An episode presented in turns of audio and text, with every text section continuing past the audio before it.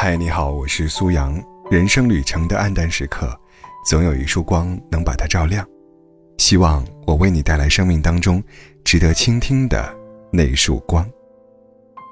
有人觉得，说到誓言，尤其是爱情当中的誓言，是非常经不起推敲的东西。比如说，很多说着要永远在一起的人，也没能逃过毕业就分手的怪圈；很多承诺着奋斗几年就结婚的人。最后却逐渐的分道扬镳。很多当初信誓旦旦的说我爱你，最后都变成了对不起。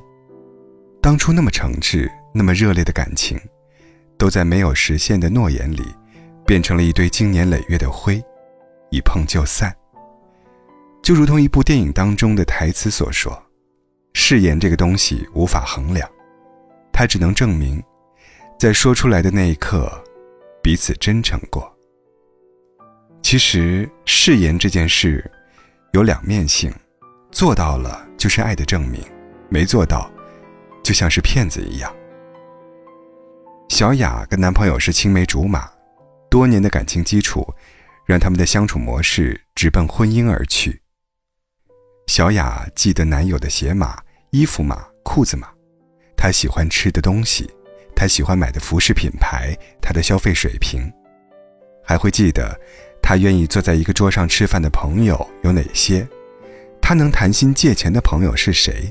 他跟哪类人能成为朋友？哪类人是他看不起的？记得他的优点和缺点，他的自信和恐慌，他说过的每一句承诺和伤害的话语。关于男友的一切，五年的时间，小雅都了解了，也都记在心里了。于是呢，所有的关心。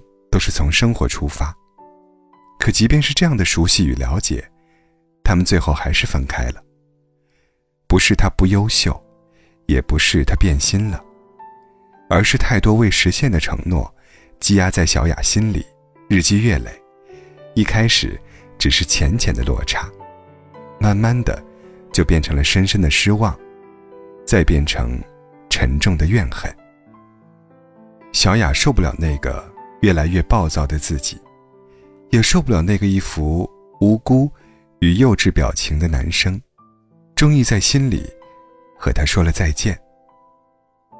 小雅的故事虽然漫长，却并不复杂，承诺太多，行动太少。有时候，一段感情走向终结，未必一定是出轨、现实、父母反对等等各种世界性难题，也可能什么都没有。只是两个人之间的相处出了问题，就像是在电影《失恋三十三天》里面，女主角打电话挽回前男友时，对方说的一句话：“我们不是一不小心走到这一步的，每次吵架你都趾高气扬不肯下来，我受不了，我仰视的脖子都要断了。”如果不失去，很多人真的学不会长大，就好像。有些人明明有读书的潜质，却在高考失败后突然被甩下，才痛定思痛去复读。可是，人生能重来的事情，真的没有多少。就像感情，经得起等待，经得起磨合，经得起风浪，经得起检验，却经不起消耗和浪费。真心。就像是一块橡皮擦，擦一点少一点。虽然有的人橡皮擦大，能擦得久一点；有的人橡皮擦小，擦的时间也就短一点。可是，如果一个人一直犯错，另一个人一直擦，总有一天，真心会全部变成一地的心碎。到那个时候，即便是当初再美好的过往。再动人的承诺，再真诚的心意，怕也是于事无补了。好的爱情，有很多相似的因素：主动沟通、共同成长、包容体谅、懂得珍惜，等等等等。可是，坏的爱情却千奇百怪，各种问题层出不穷。在这些问题当中，最重要的恐怕就是。你只有爱我的心意，却没有爱我的行动。明明偶尔买束花就能让他很开心，你却说那不实用，浪费钱。明明知道他喜欢旅游，却一直借口工作忙，等有时间再去。明明你们吵架后冷战，互相伤害，却从未一起讨论过以后如何解决，或者看看相关的书籍，对男女思维模式多点了解。明明你们知道。感情出了问题，却谁也不肯改变，不肯让步。后来呀，彻底失去才明白，所有的愧疚与痛苦，都来自于当初的懒和逃避，而所有当初未能实现的承诺，都变成一个笑话。笑自己输得真惨。爱一个人最好的方式，从来不是向全世界发誓。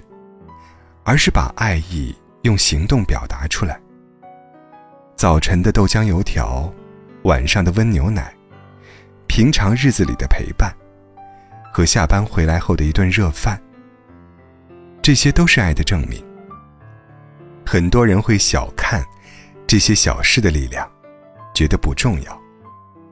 可正是这些小事，组成了现实生活的一点一滴。你可以听对方说“我爱你”。但同时不要忘记，看他做了什么。我爱你，不是说说而已。有心的人，会把每一天都过成情人节，而有些人，却把每个本该加深感情的日子，都白白浪费了。所以，趁还爱着，趁彼此还有爱意，多为对方做些事情吧。千万不要等到寒心时，只能说一声对不起。很多人跟我说自己多多少少有些自卑，同时也问我有没有克服自卑的好方法。面对这样的问题，我思考了很久，然后回答他们：自卑是源于无法正视自己。怎样才能克服自卑，认识真正的自己呢？我想到了一本书，叫做《自卑与超越》。这是心理学家阿德勒的代表作，每年都有超过一百万人因为读这本书而改变。这次，我的好朋友夏雨嫣用温暖的声音演播《自卑与超越》，带你重新探索自我，超越自卑。听完之后，你会觉得非常有意义，所以想特别推荐给你，同时也争取到了最大福利：七天免费畅听《自卑与超越》。现在你只需向下滑动。在本条声音的文稿中点击链接，就可以免费领取《自卑与超越》七天畅听。期待通过阅读这本书，我们能够一起超越自卑，认识自我，理解自我。快点击声音文稿中的链接，和我一起听《自卑与超越》吧。